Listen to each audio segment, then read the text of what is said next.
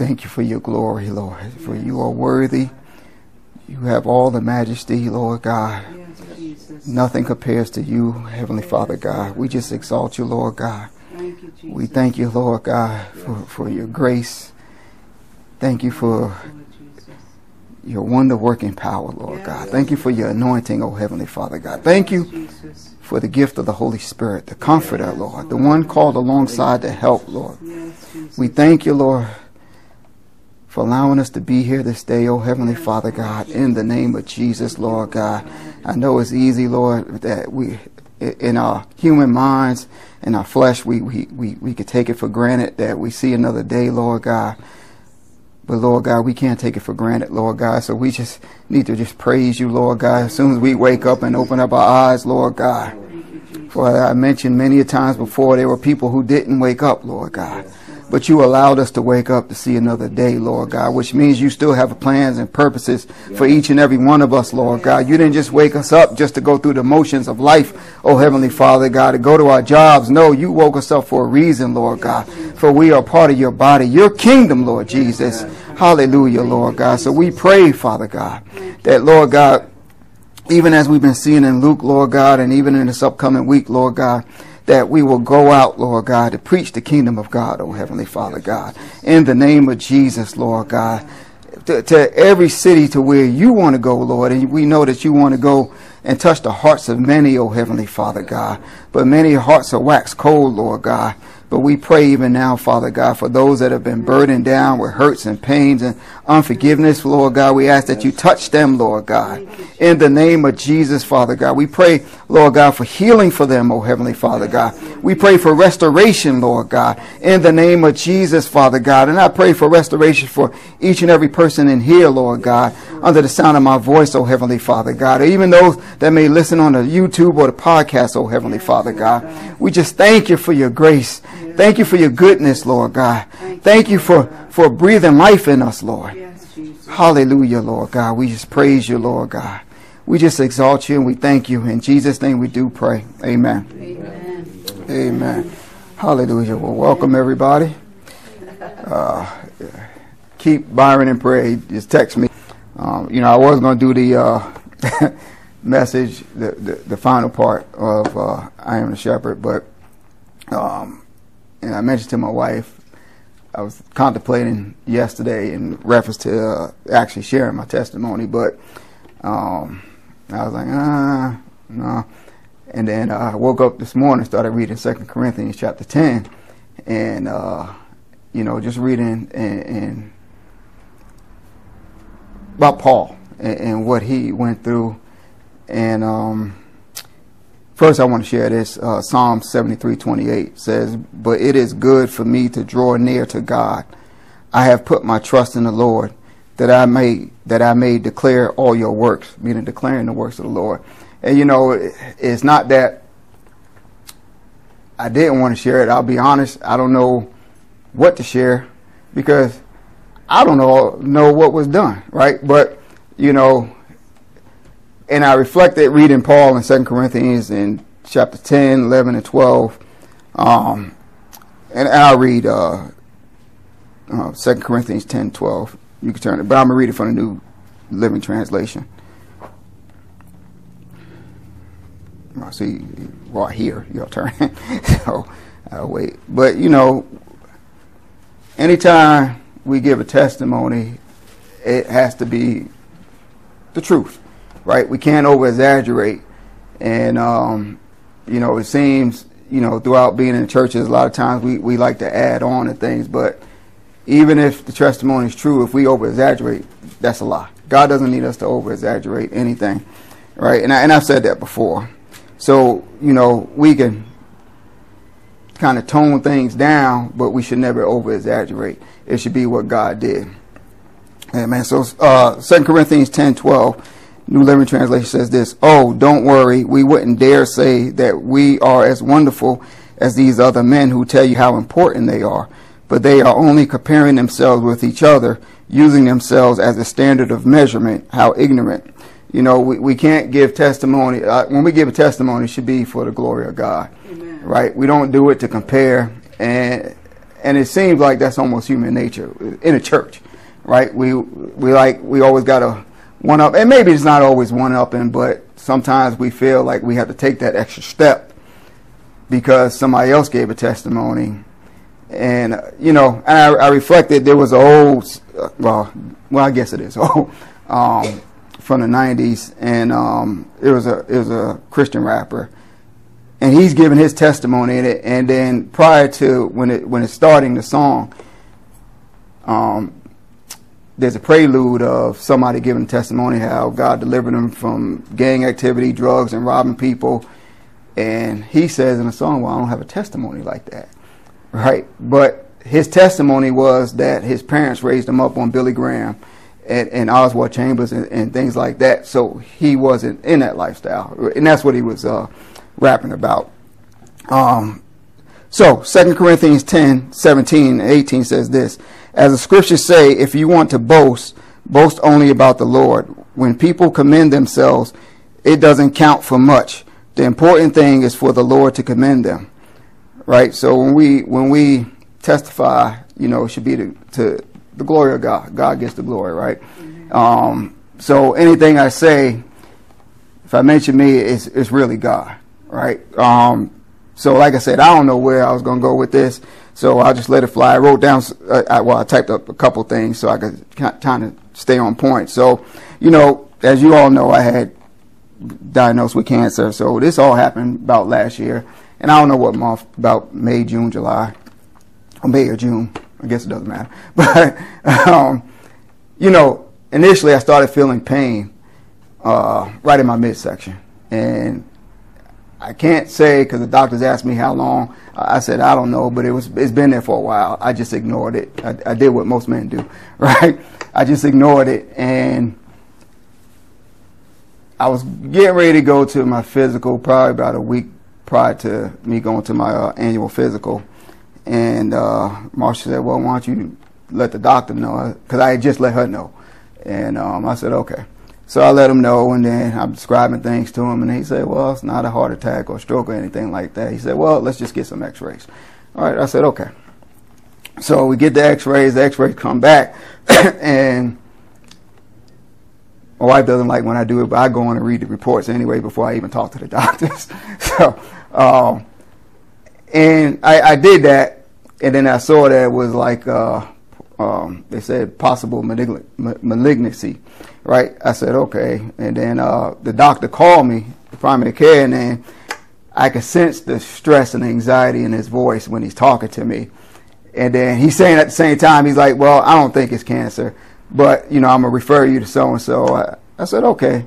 Okay. And then he's getting off the phone with me quick to, I guess maybe to avoid questions, I guess. I don't know. But I didn't really have anything because I didn't know what to ask. Right. So, um, long story short, uh, they, uh, they do a scan and then they determine that it, it's cancer. Well, it, uh, I don't know what came first, the biopsy or the scan. Um, but anyway, when they did the biopsy, they, they, they told me that it was just going to be a bee sting because they stuck me in my chest, right? I said, okay, but it was a bee sting times seven. They said, and they describe it to me, you're going to hear a pop and blah, blah, blah. So they numb me up a little bit, but they just numb up the outside. The inside, I can still feel it. So, uh, you hear the pop, you hear everything, and then it's like, okay. Then they realize, well, they get a call saying they got to get extra tubes. I'm like, you got to be kidding me. Right? So anyway, lo and behold, we get that and then um,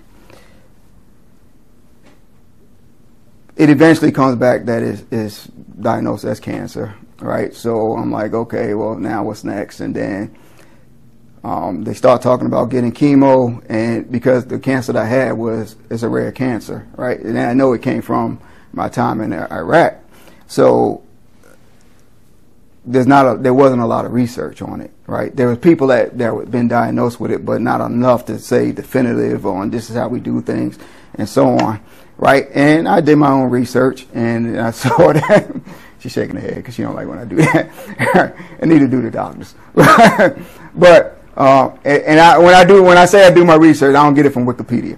All right, all right. I was an intelligence analyst, so I, I know what websites to look for. But anyway, um, I digress.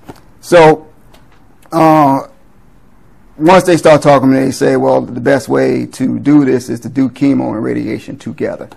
Right? And I'm like, okay, well, I don't know how that's going to be. I know that's going to be a lot wear and tear on the body and things like that. So,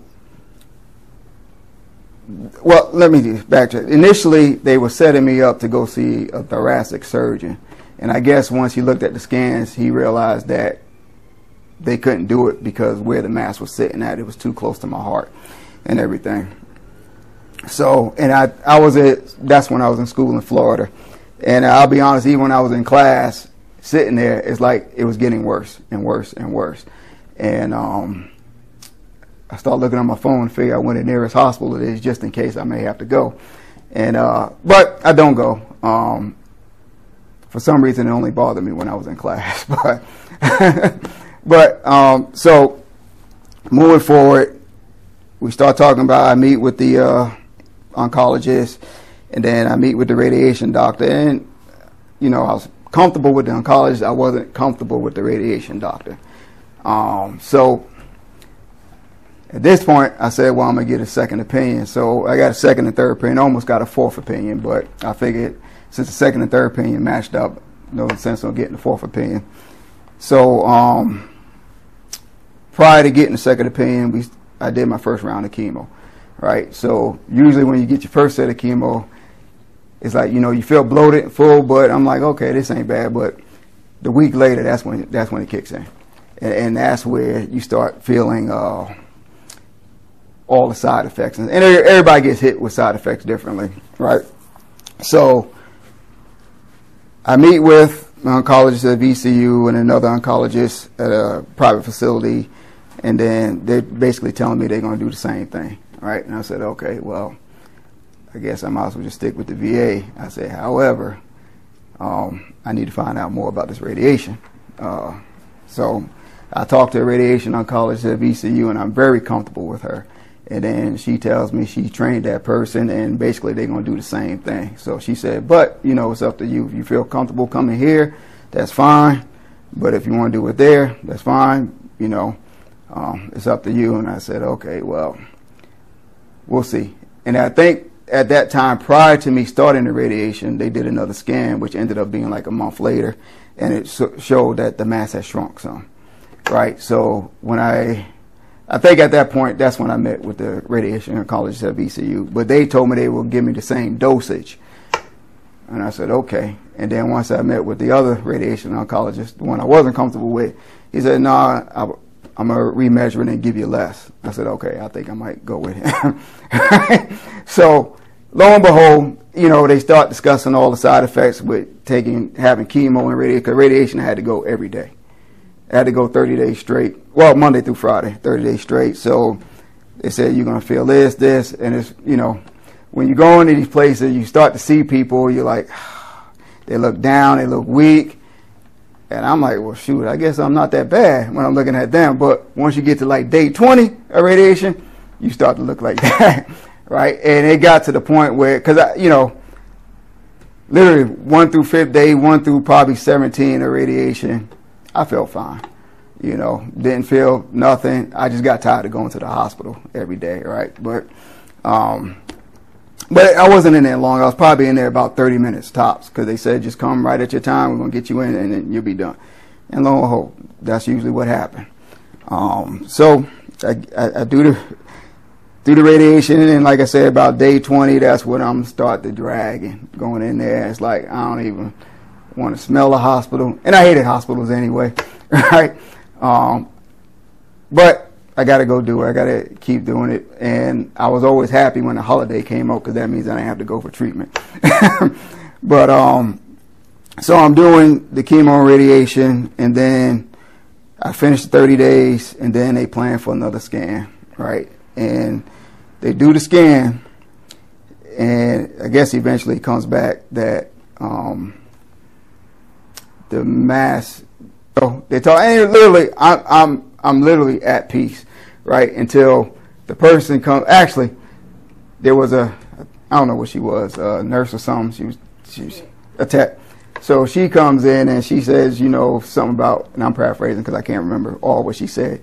She's talking about, you know, I don't know why people uh, concerned about doctors.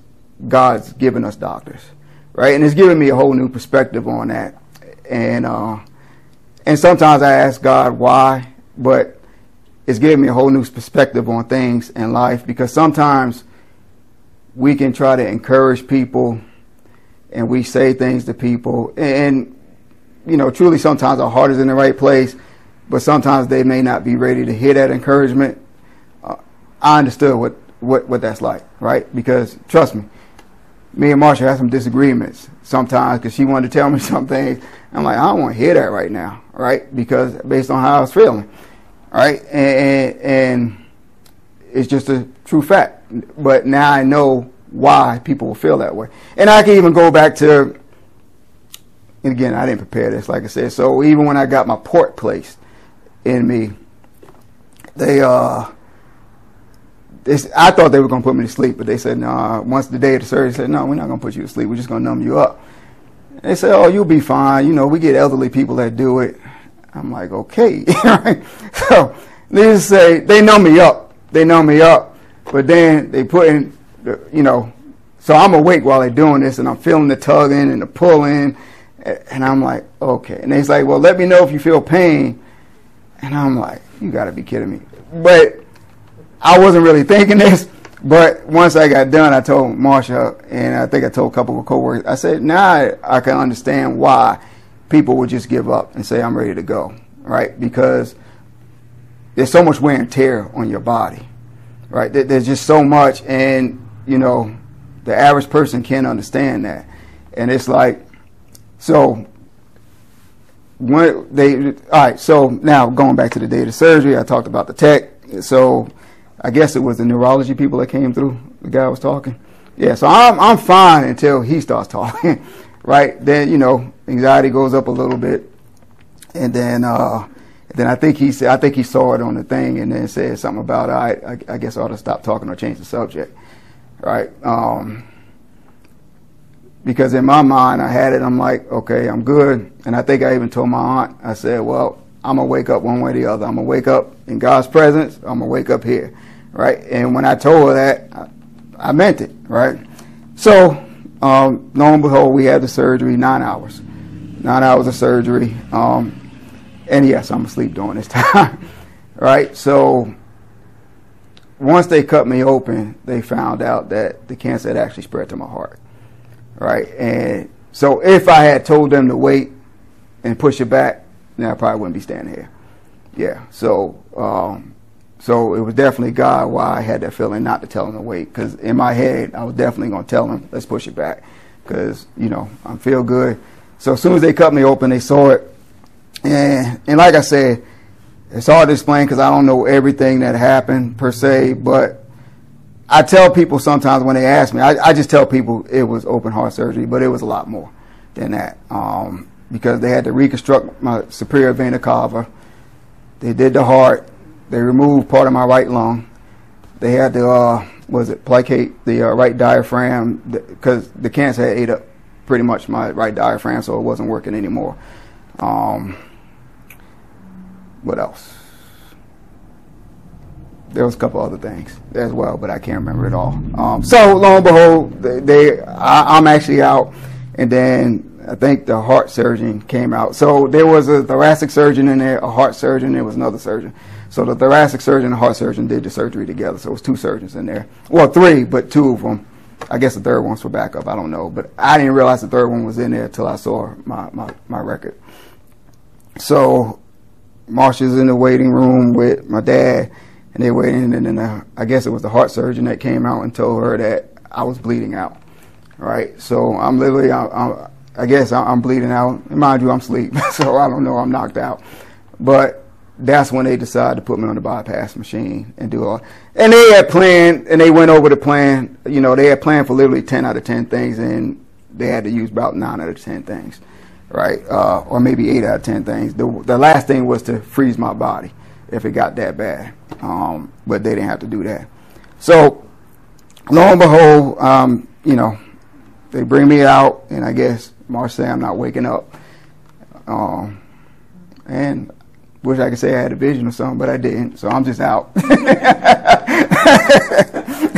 but yeah, so I'm just out, and I think I told y'all before where, uh, you know, I'm in a room and then they're standing around, and then I open my eyes, but they don't see me, but I hear them talking, and and it's like okay. Then it dawns on me, says, okay, I'm not dead, I'm alive because this is definitely not heaven, right? So now I'm like, okay, so I'm here, so I can close my eyes again, and then uh, so eventually I wake up, and then I think it was the next day usually the next day or two days later, I pretty much had a TIA, which was a mini stroke in the hospital, right? So, uh, so I, I, had that, and then uh, eventually, you know, the thoracic surgeons come to me. He said, "Look, you can stay here as long as you want to. It's up to you." Blah blah blah. So I'm like, okay, well, I said said to myself, I'll stay one more day, and then. Um, another doctor came in that morning and she was kind of rude. She's like, well, look, Mr. Wigfall, doesn't make sense. The same thing, whatever you're concerned about, you don't be concerned about it here, so you might as well just go home. I said, okay. I, I said, okay, I'll just go home. Right? And, and it's funny because God made sure that I was going home because I ended up getting the worst nursing care ever on that last day. when I say, the, the, yeah, the worst, worst nurse ever yeah, so it's the day for me to check out, and Marsha, Marsha went to work, and because she had stayed in the hospital with me all the days, and then uh, I'm ringing the bell because I need help to get dressed. Okay, I'll be right there. Literally 30 minutes go by, nothing, right? and then I, I ring it again. Okay, I'll be right there, nothing, right? And then come to find out once they wheel me out, no, so you know, uh, VCU's got an area where they discharge you at, you know, in the open, with you know, with a valet parking there. She tells me to have my uh, my ride because I had a coworker come and pick me up to meet. We'll meet him in the garage. I'm like, the garage? That doesn't make sense. Because I know how small the garage is, right? So I said, all right. So I call him, and he says the same thing. I, I said, I know. I said, but that's what they telling me. So anyway, they call a Porter because I have so many bags there. And then um, Porter went rolling me down. He said, "Oh, once I figured out who called me, I, I knew what the problem was." Because he said that's the worst nurse in the hospital. He said, "Let me tell you, when you were calling her, she was probably down to Chick Fil A, getting food." Yeah. he said, "This is not the first time she's done that." But and he said, "Why are we going to the third? I said, "That's what she told." Me. He said, "That don't make make no sense." I said, "I know." So lo and behold, I finally go, and then I, am out, and I'm recuperating at home, and then uh, I, I, guess you know, pretty much a couple months go by, and then I'm like, okay, I, I can't stay at home no more. I, I, said I need I need to go to work, and so I, I go to work against my wife's wishes, and pretty much probably the doctor's wishes, and everything, you know. And then I probably work and I told the doctor I was only going to work a few days here and there, and that didn't happen because the first two weeks I ended up working every day, and I ended up feeling it because in my head I'm like I can keep going, but the body's telling me no, right? So lo and behold, you know, I, I say, all right, I'm gonna start taking a, a, day and a half off this week, and then not last week, but maybe the week before, or two weeks ago, I took a full week off because I just had to. Um, so I go back to work that Monday. I'm like refreshed. I'm good. And I'm saying, okay, I wonder how I'm gonna feel at the end of the week. Once I get to the end of the week, I'm like, because I worked the full week, and once I get to the end of the week, I'm like, oh, I'm, I'm feeling it now. And low. So anyway, so there's another appointment that we were waiting for a test to come back to see whether or not you know the cancer was still there or gone because there was a chance that there was a small amount of cancer there. And I found that out again by going through my notes myself, right? Because I found out they discussed my case at the tumor board, and then uh, I let Marsha read it, and she's concerned. I'm like, no, nah. I said, I don't think this is me. I said, I think that they made a mistake. I said, because they didn't do all this. And then lo and behold, once I read my VCU record, it was me that they were discussing. So I meet with the oncologist, and then he tells me, he says, "Well, look, there's a discrepancy. We'll have to reschedule." I said, "Okay." He says, uh, "The thoracic surgeon is saying one thing, but the VA doctors are saying something else." And I'm like, "Well, I'm gonna err on the side of the person that actually did the surgery that would know, right?" But that's me. I, you know, the the hospital said otherwise. So they uh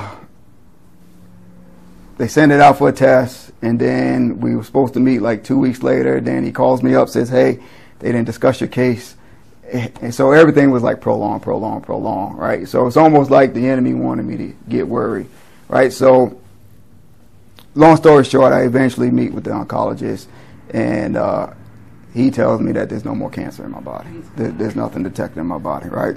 So, you know, I know that's God, and through the process you know, it was God keeping me because, and I, I mentioned before, because we prayed for a couple people that were also going through cancer, you know, at my job and things like that, and literally we were going in opposite directions, right? I'm going to work, and people was like, "Son, you don't even look sick," you know. Um, matter of fact, they know I look so healthy. One of my supervisors scheduled me to work some extra assignment, but the lieutenant saw it and, and got me off of it. But it is, um, and once I see other people, they were literally dragging, right? And then, you know, even after the surgery, you know, I'm thankful because God gave me the strength, and, and it's by His grace I can go on, and uh, and it's by His grace that I'm able to talk to other people because I can relate, you know. And it's like I said, you know, we we we we put doctors and medical people in a bad light, but you know, it doesn't mean that they're not bad doctors. But guess what? There's bad preachers, bad social workers, bad teachers. You know, but for the most part, most doctors are good, right? And throughout this, and I, just different uh, units, I probably was about been to about eight different units, talking to eight different doctors, right? Um, either doctors or nurse practitioners, and um, and I guess in total it was probably in the double digits.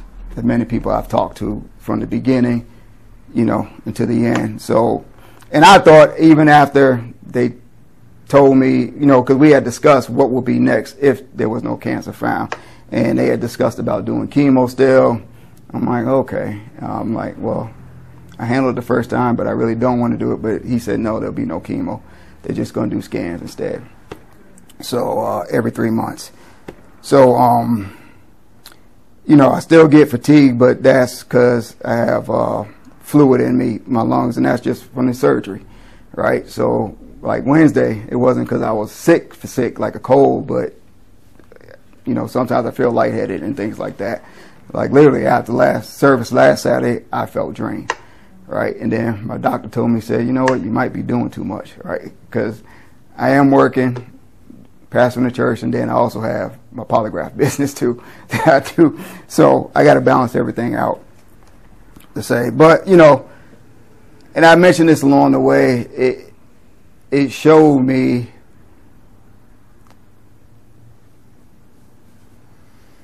the realness certain people, right? Good and bad, right? Because people in the Lord who who I thought would be there to support me, nowhere to be found. And I'll be honest, it was after surgery, somebody talked to him. It was like all he wanted to do was be more concerned about can I preach at your church while you're out? Right? That, that's what I felt that it was, right? And I I didn't give them no information. And it's funny because so many people want information, and I ain't put it out. And it's like sometimes they they must forget what I do for a living, right? I get the information out of people. You're not going. To, I know when you're trying to get information out of me, right? I, I listen to people's words quite a bit, right? So it showed me, you know, who you know, who truly care, because when I hear people say "I love you" now, it it, it, it rings different, right? Don't just tell me, show me, right? Show me. Literally, uh, pastoral friends, people that I served up under, who I thought would be there nowhere to be found, right? And that's okay because God always brought somebody else. And, and and what I learned is, I know why Jesus hung out with sinners, right? Because it was the unsaved that kept checking on me. It was the unsaved that was visiting me. It was the unsaved that took collections for me, right?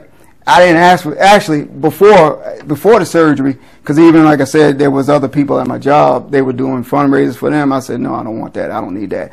Y'all give everything to them, right? Because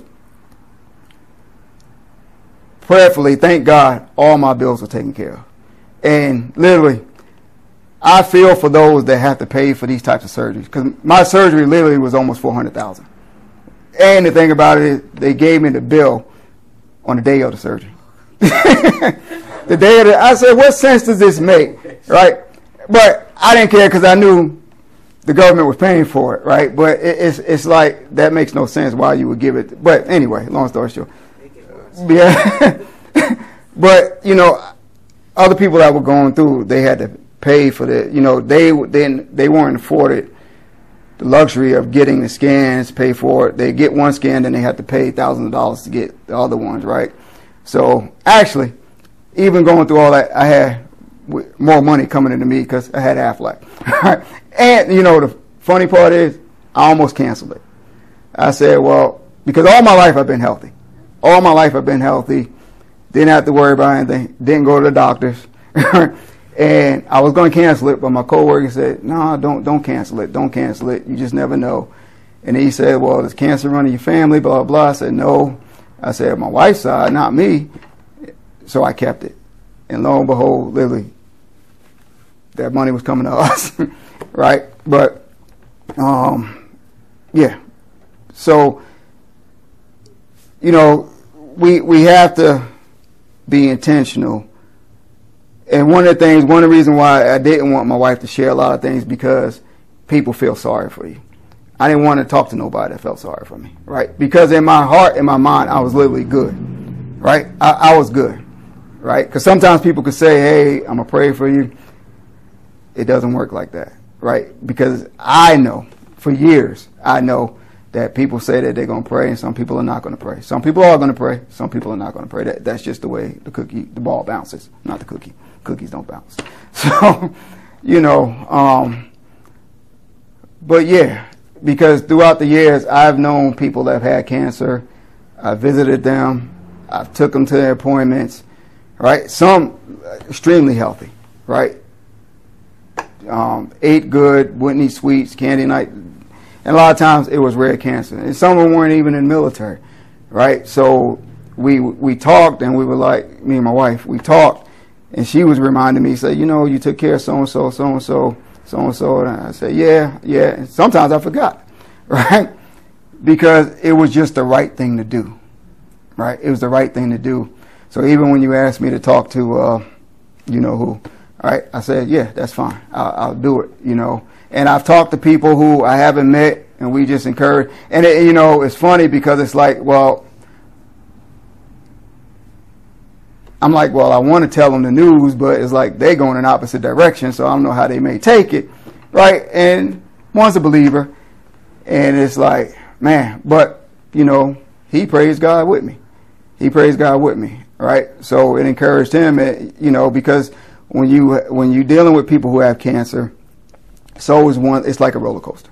You have your peaks and you have your valleys. It's like you waiting for the next thing to get the wool, the rug pulled up from under you like, all right, what's next? What's next? I mean, literally, when I was getting the chemo, I had to go to the ER a few times, and I hate, I hate, well, like I said, I hate the hospitals. I hate the ER even more because it's almost like they make you wait just because so you don't come back. and it, it is, it's like, and it doesn't matter what ER it was because they told me I can go to any ER I want. They'll take care of it, and I'm like, man. But yeah, so long story short, you know, there's no evidence of cancer in my body, like I mentioned earlier. You know, um, thank God for His grace. You know, it, and, and, and it's like Paul, right? It, it, it's like you're not trying to be boastful, you know, because God is good. You want to testify of what He did, but Paul did it in humility, and, and it's like, and like I said, I know what took place with miracle literally because I, I probably should have died I probably should have died. And God's given me the grace to even, even during the treatments, to still go into work and still function normally. And like I said, people were like, "You don't even look sick," and I said, "Well, praise God. It, it, it, it, it it's God. It's God." And you know, I don't know why some people go in one direction, some people go in the other. You know, maybe we get that in heaven, maybe not. I don't know, but I know what God brought me through, and I'm here to say that I'm here today because of God, right? And and through it all, like the song says, I learned to trust in Jesus, Amen. right? Because it, it's like, I mean, look, it's amazing sometimes what people say to you.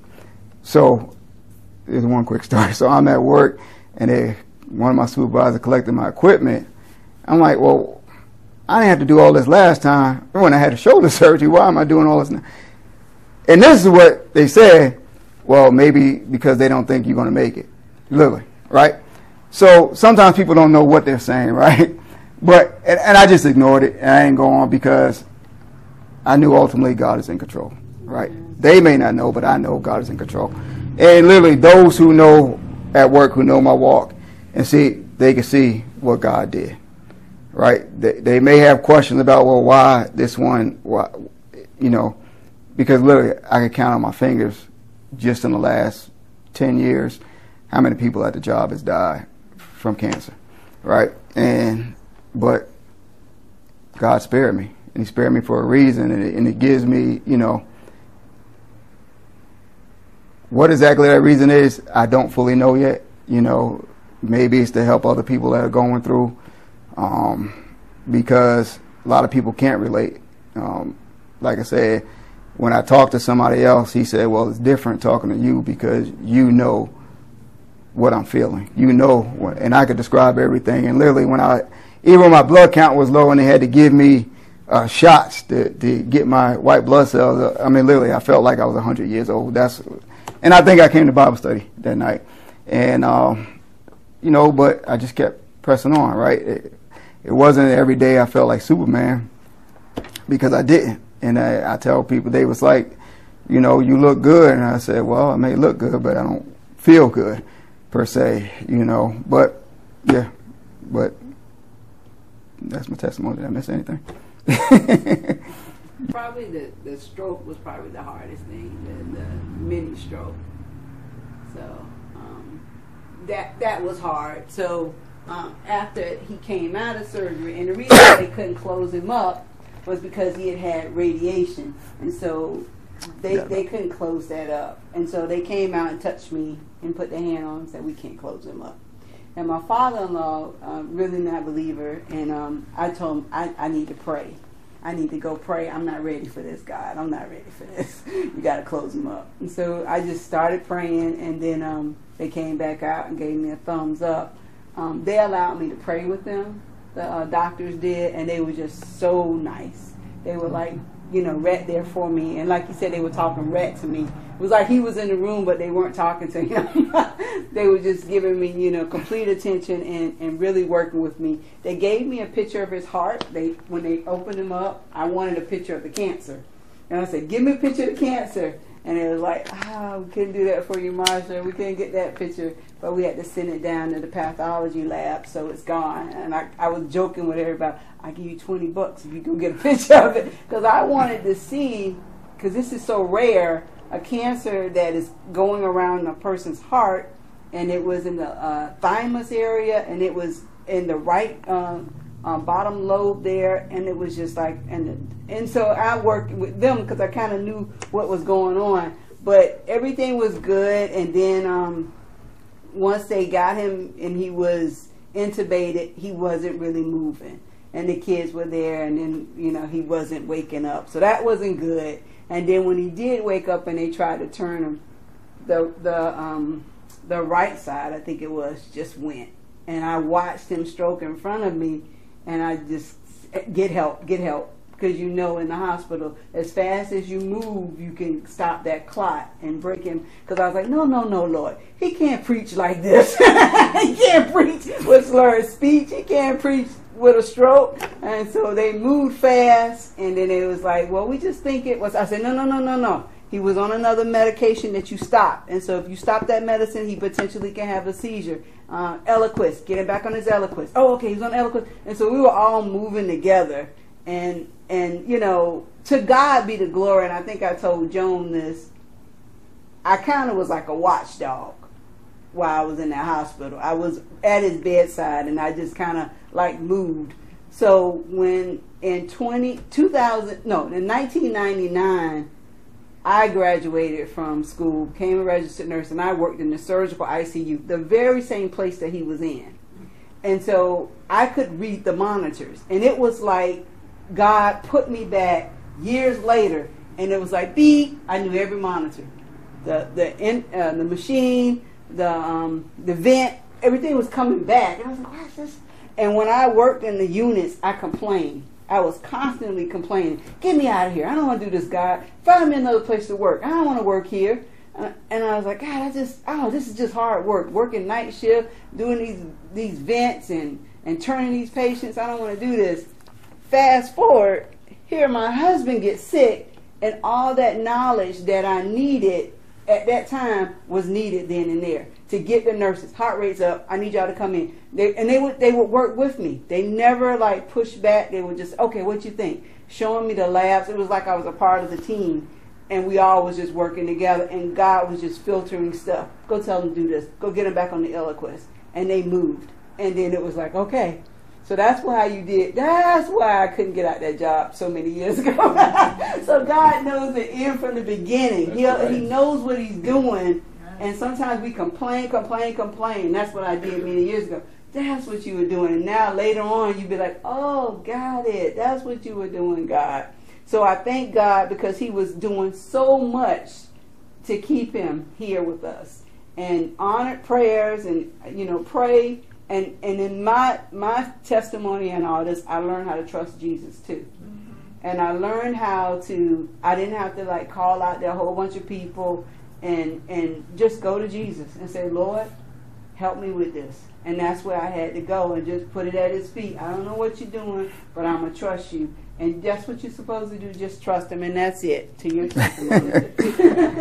yeah, because I didn't want a whole bunch of family members knowing and things like that. Because family could be the worst, literally. Uh, and when Marsha's saying they couldn't close me up, that's one thing I forgot. So I got metal in my chest right? So literally, I got and it, they joke at work saying, "Well, you don't need to wear your vest no more because you you good." and it's funny; it does look cool on the X-ray. It's like Iron Man. It does. It literally does. but uh, yeah. So I, you know, that's it. But you know, to God be the glory. Thank you all for your prayers. You know, uh, so when I talk about you know Christians and church, and not I wasn't referring to you all. That's it's by God's grace that I'm here. Amen. And I'm grateful and I'm thankful for Amen. Amen. Amen. Amen.